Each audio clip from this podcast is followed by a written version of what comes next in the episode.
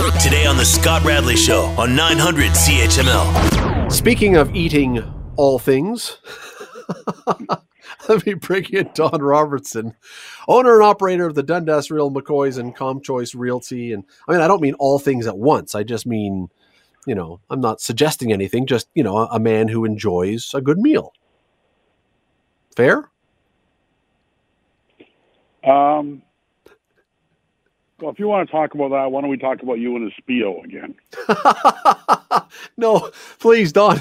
The four people left listening who weren't already chased away by that one are going to flee.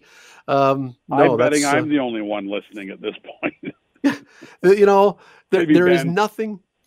There is nothing more distressing. I'm sorry, there really isn't than 98% of men wearing a speedo. If you're an Olympic swimmer, you probably have the body to be able to wear one and and and look okay and people can say, "You know what? Sure." But Don, you and I and everyone else listening have seen more than a few other guys who are not Olympic swimmers trying to wear it and ugh. They are like they are like people at the all nature resorts, the nudist colonies.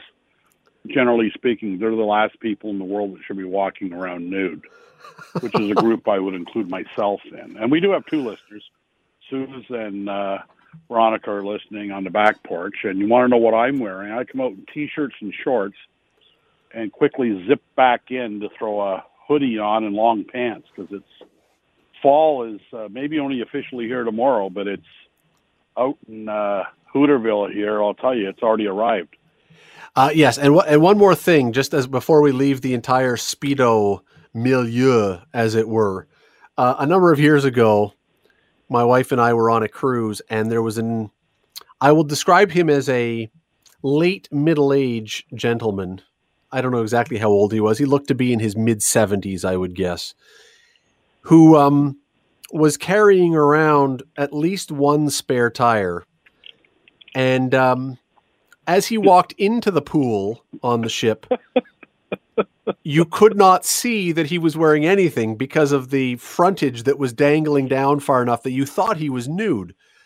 As he came out of the pool trying to go up the ladder, it was clear that he had lots of girth but less in the hip department. And looking at him now from behind as he climbed up the ladder, that bathing suit headed south and um, it- there was just nothing good about the whole decision that guy wore to uh, to throw that on that day. But you know, each to their own.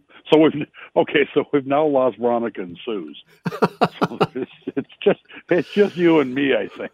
Want to hear more? Download the podcast on iTunes or Google Play and listen to The Scott Radley Show. Weeknights from 6 to 8 on 900 CHML.